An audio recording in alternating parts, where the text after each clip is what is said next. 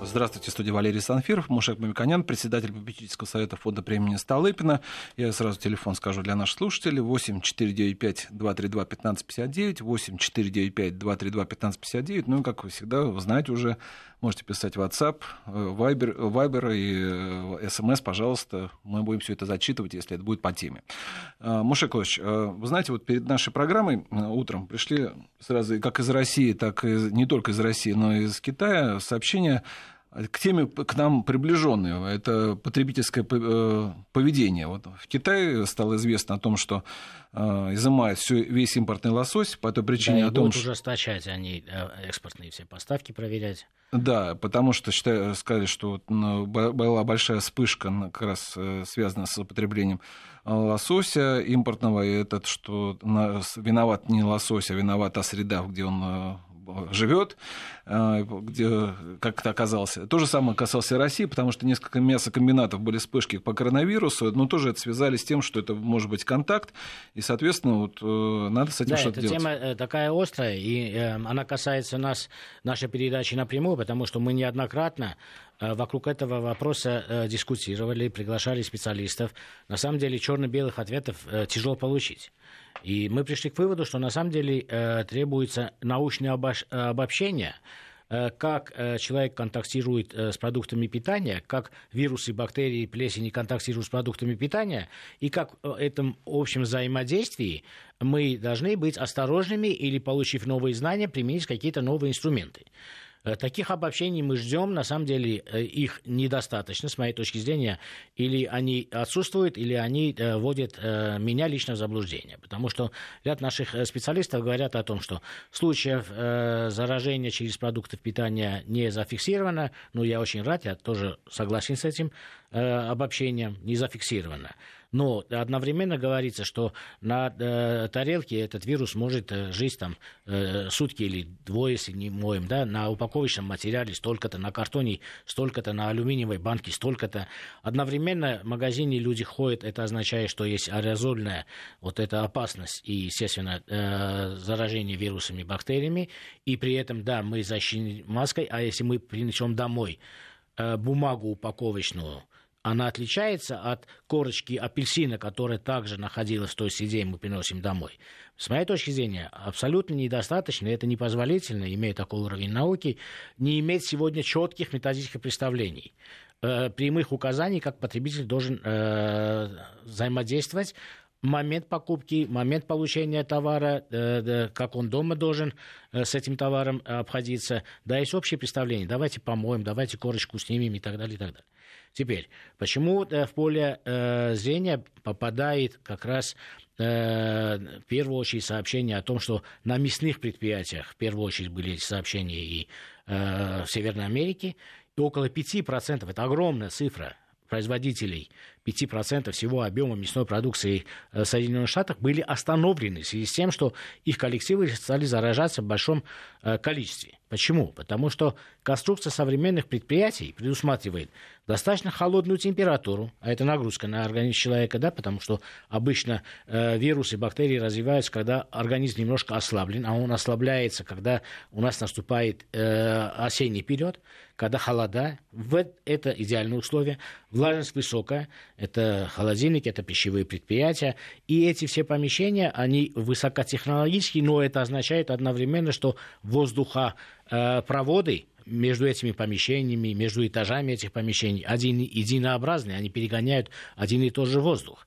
И поэтому предприятия, где работает достаточно большое количество людей, они подвержены риску, потому что э, человек еще не больной, но он может прийти на предприятие, и с этим нужно особые меры предосторожности э, для предприятий мясной промышленности. Кстати, после этих сообщений, которые мы получили в Америке, и где даже в некоторых штатах вводили временные ограничения, сколько человек может в магазине купить продукции, чтобы хватило продукции, да, у нас э, Роспотребнадзор сделал четкие методические указания, и все пищевые предприятия достаточно хорошо с этим справляются.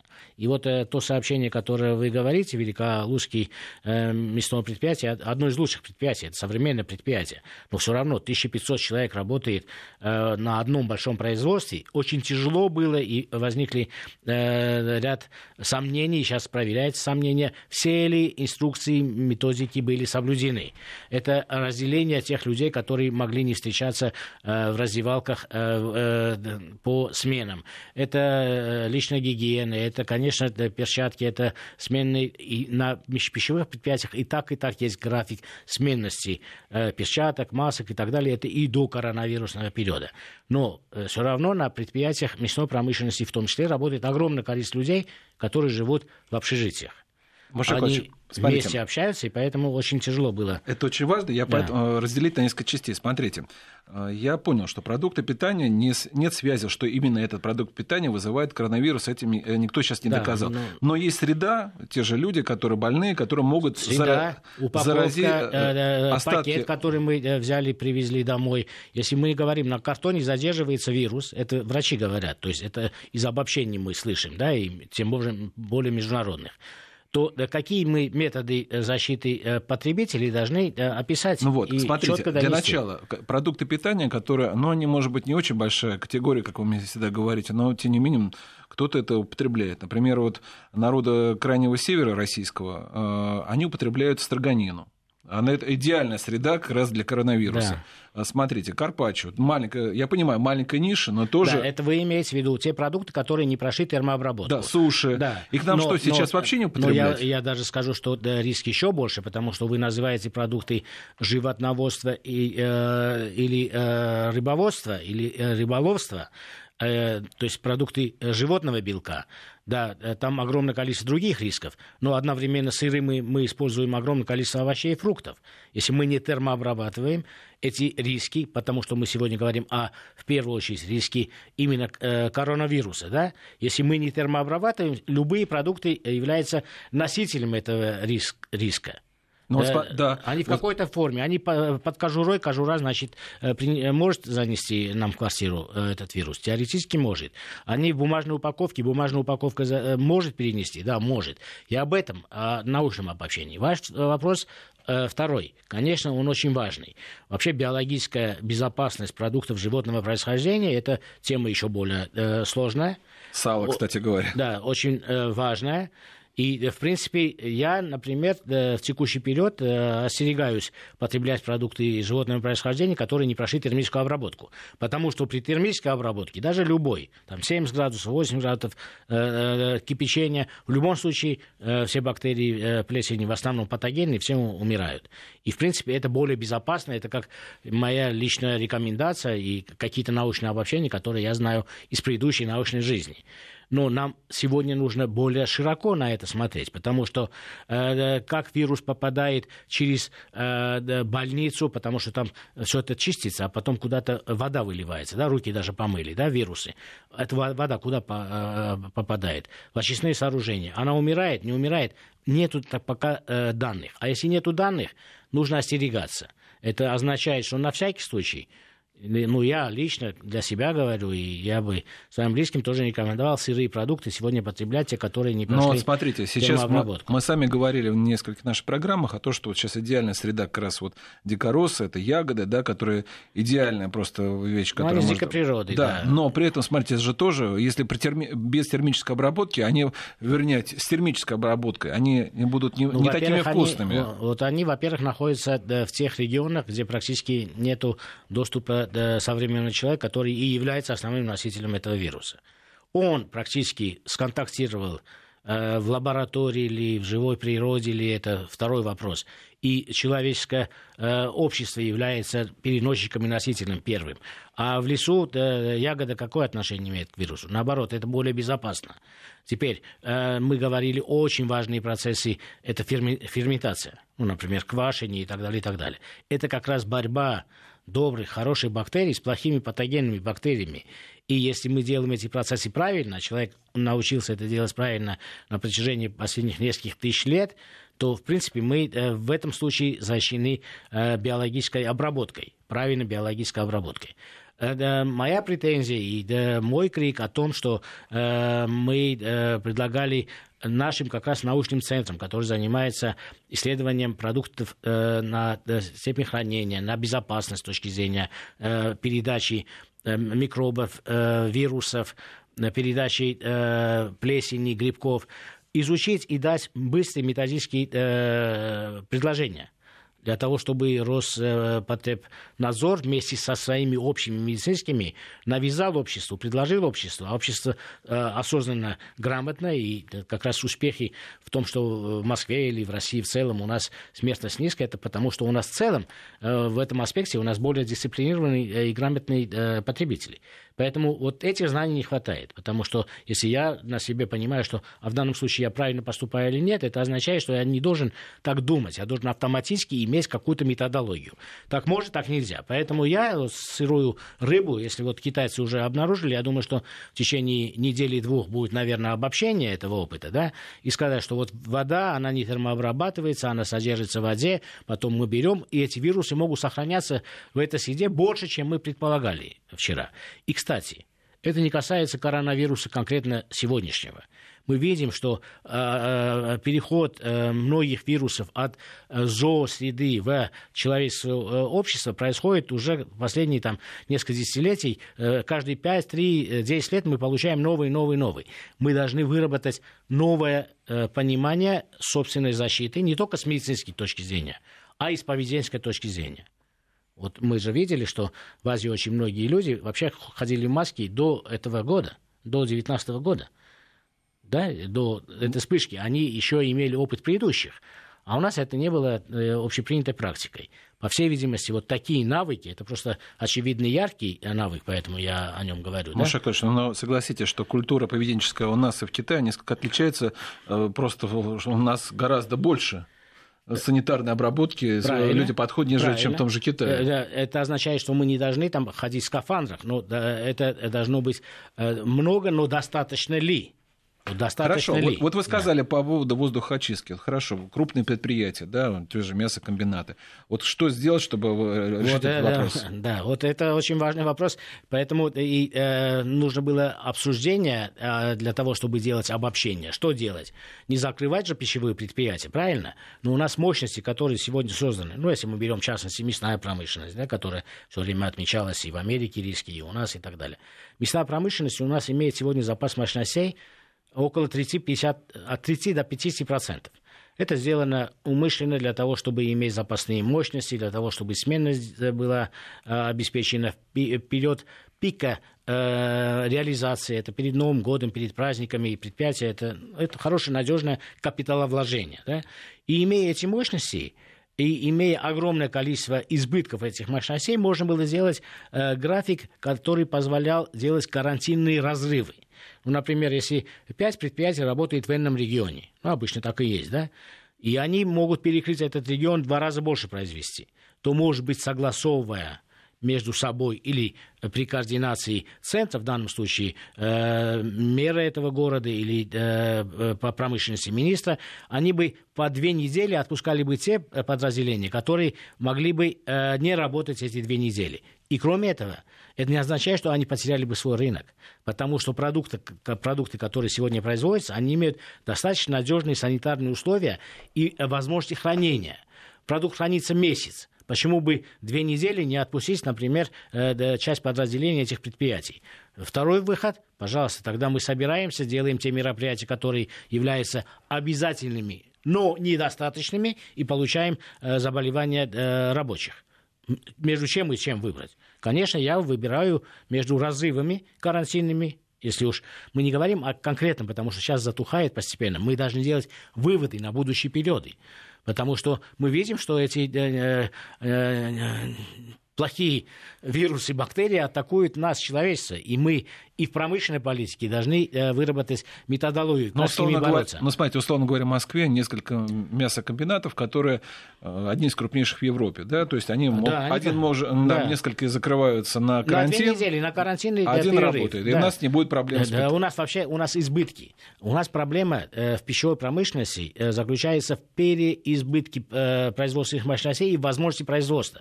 И поэтому мы криком кричим о необходимости экспорта продукции. И произошло, на самом деле, сейчас информационное поле э, переведено, естественно, под э, проблемы медицины и здоровья. На самом деле, 2020 год очень характерный для того, чтобы животноводство было более обсуждаемое, потому что мы как раз вышли на этап, когда нужно развитие экспорта. И в малых формах, и в крупных формах. И, кстати, на этой неделе произошло очень важное э, полезное э, действие, когда э, в нашей внешнеэкономической доктрине применяется термин определения о том, что нужно поддержать для экспорта продовольствия да, и малые формы хозяйствования. Это очень важно.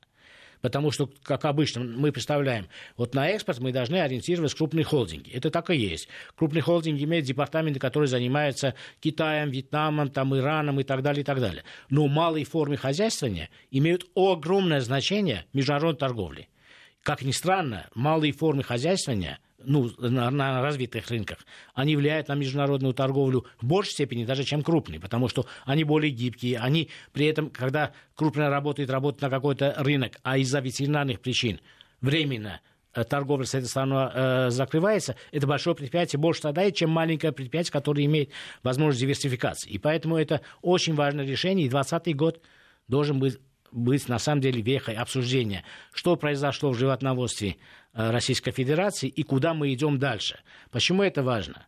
Но это вот наша программа замечательна тем, что мы иногда делаем исторические экскурсии, да, как было до революции, как было вперед э, построения э, социалистических отношений, Микоян и так далее. Но мы ни разу не возвращались к тем узловым вещам, когда произошла развилка. Почему мы не стали Китаем, а развалили огромную империю, и в экономическом, и в политическом смысле, к сожалению, да, а Китай, который начал реформы, когда мы уже их свернули, я скажу, какие реформы, да, и почему это связано именно с продовольствием, именно животноводством тоже хотел бы сказать, да, а Китай сегодня стал Китаем – да, огромная экономика, первая или вторая в мире, это уже не... не а мы пока еще э, не сформировали э, наше участие в международной торговле, потому что возникли новые препятствия в виде пандемии, в виде э, ссор и санкций и так далее, и так далее. Я, Бушекович, я знаю, что вы хотите поговорить о косыдинских реформах, мы после новостей о них поговорим. Я просто не могу одного понять, а нам этот опыт нужен сейчас или просто... Вот, э, Наш опыт. Вот да, э, косыдинский да. опыт. Или да. просто говорить, что мы этого не достигли, и как это было плохо. Во-первых, во-первых, это любопытно понимать, э, где мы были, что мы сделали шаги, которые потом повторил Китай с успехом, а мы ушли с этого коридора. 60-й, 65-й год считался золотой э, пятилеткой. Мушакович, сейчас мы прервемся на новости, и после новостей продолжим. Мушак Мамиканян, председатель попечительского совета фонда премии Столыпина. Встретимся после новостей. По-прежнему Мушек Мамиканян на студии. Я напомню, что в первой части мы говорили о том, что возникает множество проблем, связанных с коронавирусом, связанных с продуктом питания. Это может быть и рыба, это отношение к ней, это может быть и мясо, вспышки. Ну, новая гигиена питания, новая гигиена отношения. Но мы пока поняли, да. что э, у нас нет четких выводы, рекомендаций, которым надо у нас. организация на производство. Нужно на самом деле в мире или там э, у нас в научном центре должны в срочном порядке делать научное обобщение даже того оперативного материала, который сегодня возникает. Вот сейчас в Китае возникло, завтра в другом месте может возникнуть. Мы должны обобщать, быстрее их переводить методические указания для того, чтобы наши предприятия пищевого и общественного э, питания, просто потребители быстрее могли использовать эти знания в, э, жизни. Но я еще хочу сказать, что больше, если вот читать наши слушатели, я надеюсь, что все же люди э, то, что пишут, это они просто так говорят, но не делают, потому что они не хотят перестраиваться в соответствии с тем, что мы сейчас имеем, то есть менять свои привычки. Если не менять привычки, то мы, конечно, друг друга будем заражать, по крайней мере, хоть на какое-то время. Э, всегда заявляемое людьми не всегда относится к реальной жизни, потому что реальная жизнь иначе это мы из маркетинга знаем. Иногда человека спрашиваешь, ты будешь покупать вот этот продукт там с желтой упаковки? Он говорит, да, но покупает зеленый потом жизни. Поэтому это, Не, это я, я, автоматически если, происходит. Да, Всегда люди, есть рациональность. Понимаете? Э, человек говорит, что ты будешь покупать этот продукт, он будет значительно дороже. Он говорит, да.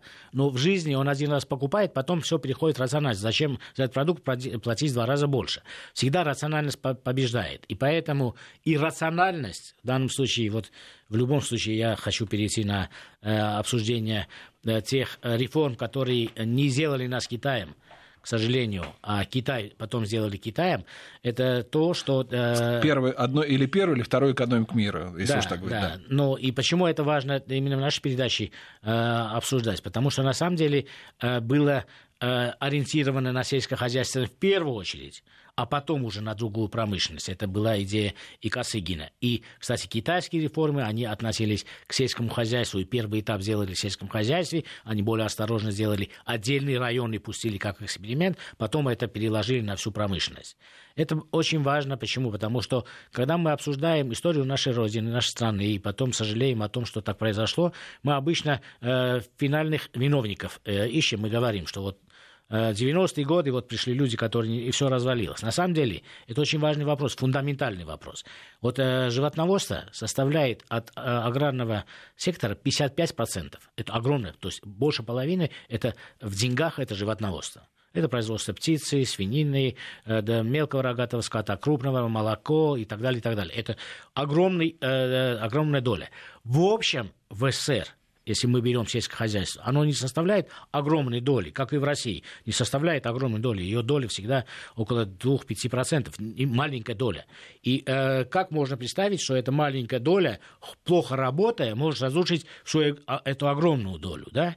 Но когда мы смотрим на цифры, с другой стороны, что неэффективное животноводство советского периода, 60-х до 85 -го года, привела к тому, что золотовалютные резервы, именно золото, э, СССР тратила больше половины своих ежегодных покупок по э, экспорту тратила на то, чтобы купить фуражное зерно, для того, чтобы прокормить неэффективных свиней, неэффективных э, бычков, и мы на этом подорвали огромное количество запасов, если весь период мы берем около 950 тонн э, золота, мы продали на грубо скажу, на навоз, потому что объем э, кормовых культур, которые не имели научной э, обоснованности, не хватало белковых э, концентратов для того, чтобы эти продукты сделать сбалансированными. То есть отсутствие науки, умности в производстве мяса привело к тому, что мы практически 950 э, тонн золота перевели на навоз, и при этом подорвали нашу экономику.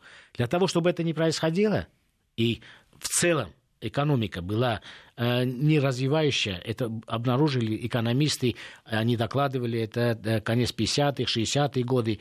После разрухи это стало, ну, э, потенциал э, роста был уже ограничен. Косыгинские реформы были очень прагматичны. Они исходили не из идеологии, из здравого смысла.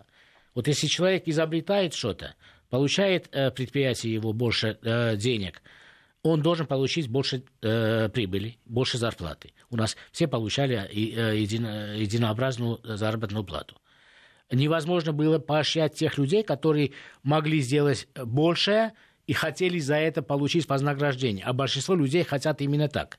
Потому что я вперед это скажу. Почему? Потому что одновременно были великие ученые, Например, Королев. Его сажали, гнобили, платили, не платили. Он все равно создал, э, создал космическую э, ракету огромное количество других конструкторов. Потому что есть люди, любом обществе, которые их оставь голодным, их бей, их посади в тюрьму, они все равно будут изобретать. Это Маша настоящие я... ученые. А правильно пони... а, не, огромное прав... количество да. людей. Вот. Они и... так будут делать, потому что они прагматичны. Ему ваши дай... отношения, да. и правильно я понимаю, что э, наше животноводство, вообще сельское хозяйство э, не было, космосом не было никогда. Это ужасно было, и поэтому, на самом деле, э, это урок очень важный. И э, у нас еще есть политическая часть этого вопроса. Вот сегодня, когда мы говорим, что мы экспортируем э, зерновые в огромном количестве, это говорит э, не только о том, что это успешная агропродовольственная э, политика привела, это привело на самом деле успешная политика в совершенствовании животноводства. Мы на единицу произведенного мясного продукта тратим значительно меньше зерновых, а это означает просто ресурсов тратим меньше. То есть мы стали на э, э правильный путь, научно обоснованный правильный путь, эффективный путь производства зерна, производство молока, производство мяса на научно обоснованный правильный путь. Это когда ты тратишь ресурсы, эти ресурсы имеют свою цену, и ты эту цену вкладываешь в конечную цену продукта, что не было в плановой экономике. Косыгин всего-навсего, или там те ученые, которые поддерживали эту концепцию, он же не сам по себе. Великий э, Конторович, э, академик, который Нобелевский лауреат, кстати. Мы не знаем, в нашей экономике был э, Нобелевский лауреат, который и обосновал, как оптимально планировать для того, чтобы оптимально использовать ресурсы, тратимые на те или иные продукты. Давайте очень простой пример, понятный всем. Вот смотрите, говядина, свинина, птица – мы всегда сейчас уже привыкли, что говядина стоит дорого, потом свинина стоит подорого, а птица самая дешевая. В советский период все было наоборот. Птица стоила, условно, я цифры точно не помню, 2 рубля 80 копеек, говядина стоила там 2 рубля, э, 2 рубля свинина стоила там рубль 70 или... Э, рубль 60. То, то есть это получалось э, наоборот. Если перевести на затраты, получалось. Говядина нам обходилась 5 рублей, мы продавали за 2 рубля. Странно, правда? Косыгин говорит, всего-навсего, давайте мы сделаем так, что если это обходится нам 5 рублей, мы обозначим 5 рублей. Если птица нам обходится э, в 2 рубля, поставим 2 рубля птицу. И это э, происходило повсеместно. Исходило из идеологической логики, что продукты питания должны быть э, дешевыми, мы цены не можем поднимать, потому что это политика партии. И это накапливалось, накапливалось, накапливалось. И эта часть, которая говядина стоила 5 рублей, а продавалась за 2, компенсировалась эти 3 рубля за счет успешной э, освоения успешных э, земель нефтяных Э, новых месторождений. Да. Мы практически искажи, исказили сам, э, саму э, экономику. Маша Клыш, я так и не могу понять. Вот, это имеет у нас, были плохие, у нас был хороший управленец идеи, которые не были бы использованы, у нас у были нас, плохие... У нас были слишком хорошие ученые, скажу вот. почему. Это э, вторая проблема. Иногда бывает горе от ума. Вот э, как раз косыгинские реформы натолкнулись с другой стороны на огромное количество, на самом деле, великих, хороших ученых экономистов, математиков, которые говорили, что совершенствование планирования без реформы цен и создания маленьких э, участков частного предпринимательства, что потом сделали китайцы, может привести к благосостоянию. То есть э, это означает, почему это актуально сегодня? Я все время думал, вот мы затрагиваем разные этапы развития советского периода, да, пищевой промышленности, а этот период не затрагиваем. Но на самом деле он очень интересен, потому что он о интеллект, э, э, э, искусственном интеллекте и малом среднем бизнесе на самом деле.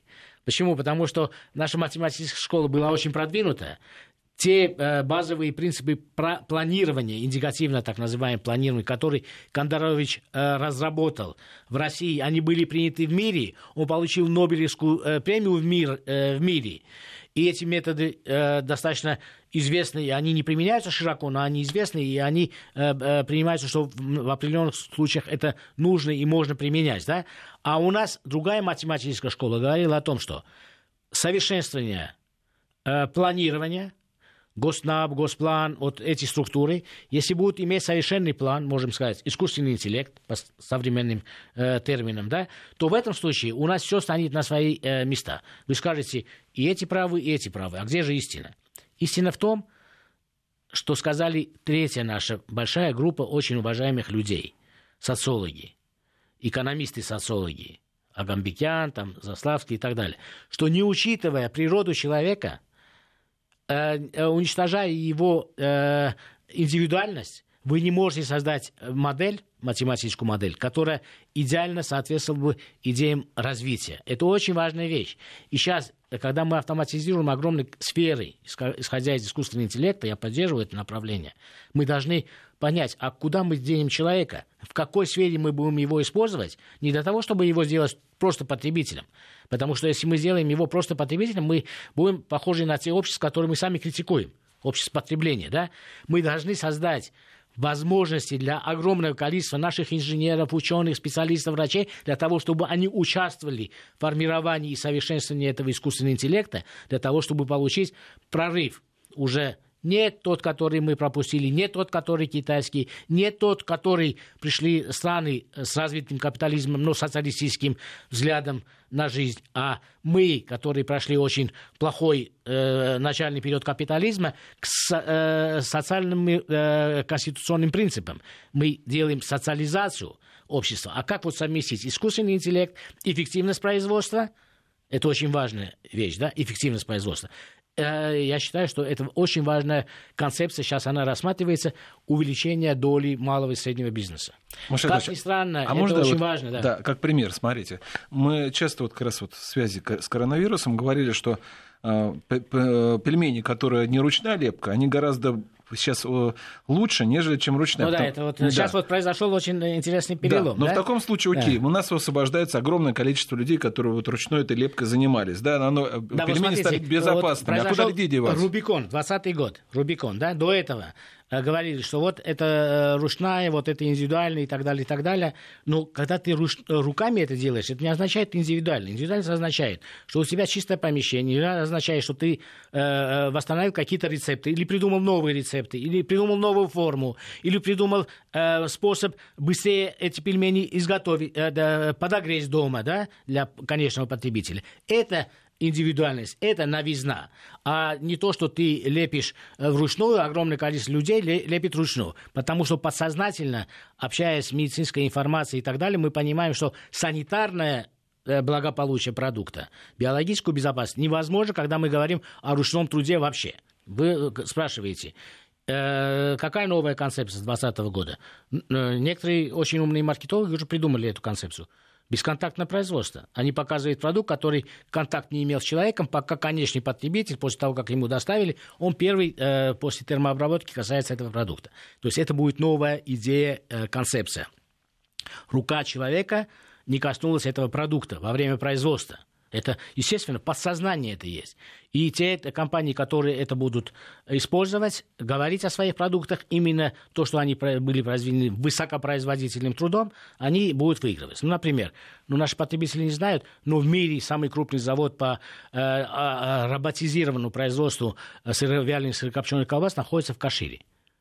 Это огромное предприятие. Э, рука человека не касается продукта. Да? Сырье идет сразу машины, и, потом, э, и при этом продукт готовится больше месяца. Это сыровяленая колбаса, это не э, котлеты, которые пожарили и упаковали. Да? Это очень важная вещь. Такие предприятия будут теперь когда уходят рабочие места. Но одновременно у России есть проблема, у нас не хватает рабочих рук как раз те, которые останутся, они будут и хватать. Потому что, вы посмотрите, когда мы э, в первой части обсуждали, почему э, при э, общей вентиляции, воздуховодах мы вынуждены содержать огромное количество людей, я скажу вам напрямую. Потому что есть процессы мясной промышленности, которые невозможно автоматизировать как, например, молочная, в кондитерской, там можно. А так как здесь имеешь анатомию, там невозможно автоматизировать. Но есть огромное количество процессов, которые можно автоматизировать. Вот там этих людей нужно увести. И почему они заболели? Вот я сказал, э, и мы не успели это обсудить, потому что они живут в общежитии. А почему они живут в общежитии? Это означает, что там, где эти заводы находятся, близко к крупным потребительским центрам, Москве, там, Питеру и так далее, и так далее, там не хватает этих рабочих мест. Это означает, Э, э, этих рабочих рук. Это означает, что они приезжают из дальних регионов, из других стран. Они вынуждены жить в не очень хороших условиях, в общежитиях. И это для них есть биологическая безопасность. Они заражаются. И э, создается э, препятствие для того, чтобы ритмично работали предприятия. То есть там мигранты не нужны в таком случае? Да, мигранты э, нужны в меньшей степени, в будущем. Но нужно иметь в виду, что когда мы говорим о правильном устойчивом развитии, у нас экономика будет расти значительно большими средствами. Нам мигранты нужны будут – но экономика будет значительно больше. Нам э, не нужно иррациональности. Если э, один пельменный автомат или условно там э, э, машина, которая производит э, котлеты, может заменить миллион мигрантов, то, конечно, мы за машину. А куда деть этих мигрантов? Во-первых, они приедут те, которые только нужны для уже новой формы э, этой экономики. И поэтому в этих сферах очень важно, и вообще для нашей экономики в целом важно, э, малый и средний бизнес – Почему? Потому что когда мы делаем а, огромную индустриализацию, это большие группы производителей, а куда мы э, денем творческий потенциал просто человека? Вот куда мы его денем? И вот э, как раз пищевая промышленность и потребление является очень важной, очень устойчивой средой, и кризис показал, что здесь самая устойчивость. Люди, смотрите на этот сектор, приходите сюда, и вот меня самого поразило, что вот наши коллеги, которые занимаются э, дикоросами, вот заготовка и так далее, и так далее, они э, э, имеют данные, что около 6-8 миллионов российских граждан работают в этой сфере. Это огромная цифра. Это цифра очень большая, но она может быть еще больше. Потому что если мы будем развивать экспортное направление, а мы это край, мы уже обязаны это развивать, потому что вот наше свиноводство, наше птицеводство уже перешло границы самодостаточности. Мы должны в первую очередь занять все рынки стран ЕАЭС, СНГ, это первый, первый порядок. Обязательно мы до конца 2020 года должны вытеснить там всех поставщиков с дальних рынков. Ну, имеется в виду Северной Америки, да, потому что эти рынки не закрыты. И мы, Китай, естественно. А, естественно. Ну, Китай сегодня закрыт по африканской Нет, чуме. я имею в виду вытеснить да, из обязательно, да. Евразес. А да, и обязательно всех нужно выйти. Э, это наша зона наших экономических интересов, и такая программа стоит. А уже параллельно идет рост, кстати, экспорта. Вот сейчас, э, подведя итоги первых пяти месяцев, мы видим, что на 60% мы больше продали на экспорт э, свиноводческой продукции. Вот какие времена можно было представить это? Когда над нами э, смеялись страны, которые продавали нам фуражное зерно, 70-е, 80-е, 84-е, 85 году э, купили мы 30, 50, 30 или 45 даже миллионов тонн зерна. Это был позорным, национальным позором, потому что, э, покупая фуражное зерно, мы делали свиней, э, которые э, сами потребляли, и нам вроде и не хватало. Сегодня мы и продаем такое же количество зерна, производим свиней, и уже свиней производим столько, что мы должны продавать. Конечно, оппоненты могут сказать, вы в свиноводстве не все задачи решили, в птицеводстве. У вас пока генетики нету, да, пока нету. Э, витаминного производства у вас, мы пока импостеры и так далее. Но базовые задачи мы же решили. Остальные задачи, они, ну, в проекте, они решения. Поэтому э, в этой связи очень важно посмотреть, как нужно поддержать малый и средний бизнес – не в прямом смысле, вот, а когда он говорит, как поддержать, говорит, ну, создаем фонд, даем деньги и так далее, и так далее.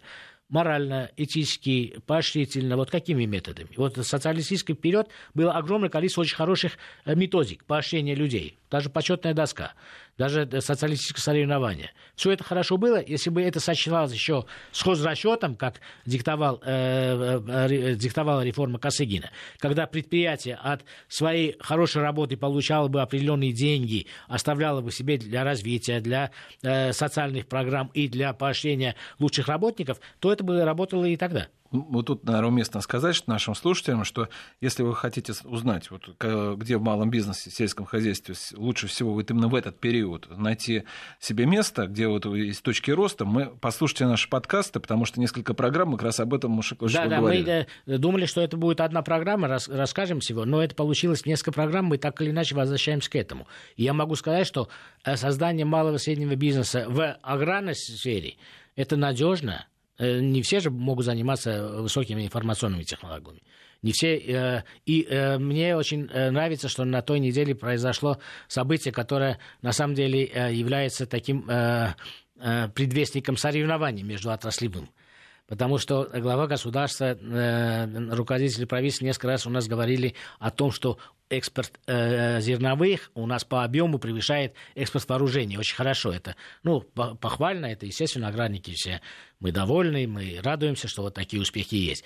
А э, представители э, IT-технологий а, привели данные, что продажа э, интеллектуальных игр за рубеж по объему выручки э, превысила даже экспорт рыбы ну, можно сказать, это несравнимые вещи, это отрасль аграрная, это отрасль интеллектуальная и так далее. Но само по себе соревнование наших компаний, отраслей за то, кто может больше валютной выручки принести своей стране, является, с моей точки зрения, очень э, важным новым качественным переходом, кто мы, где мы находимся, на каком этапе э, устойчивости мы находимся и куда мы идем. И это очень э, ценно, потому что именно в таком состоянии находился Китай в начале 90-х годов.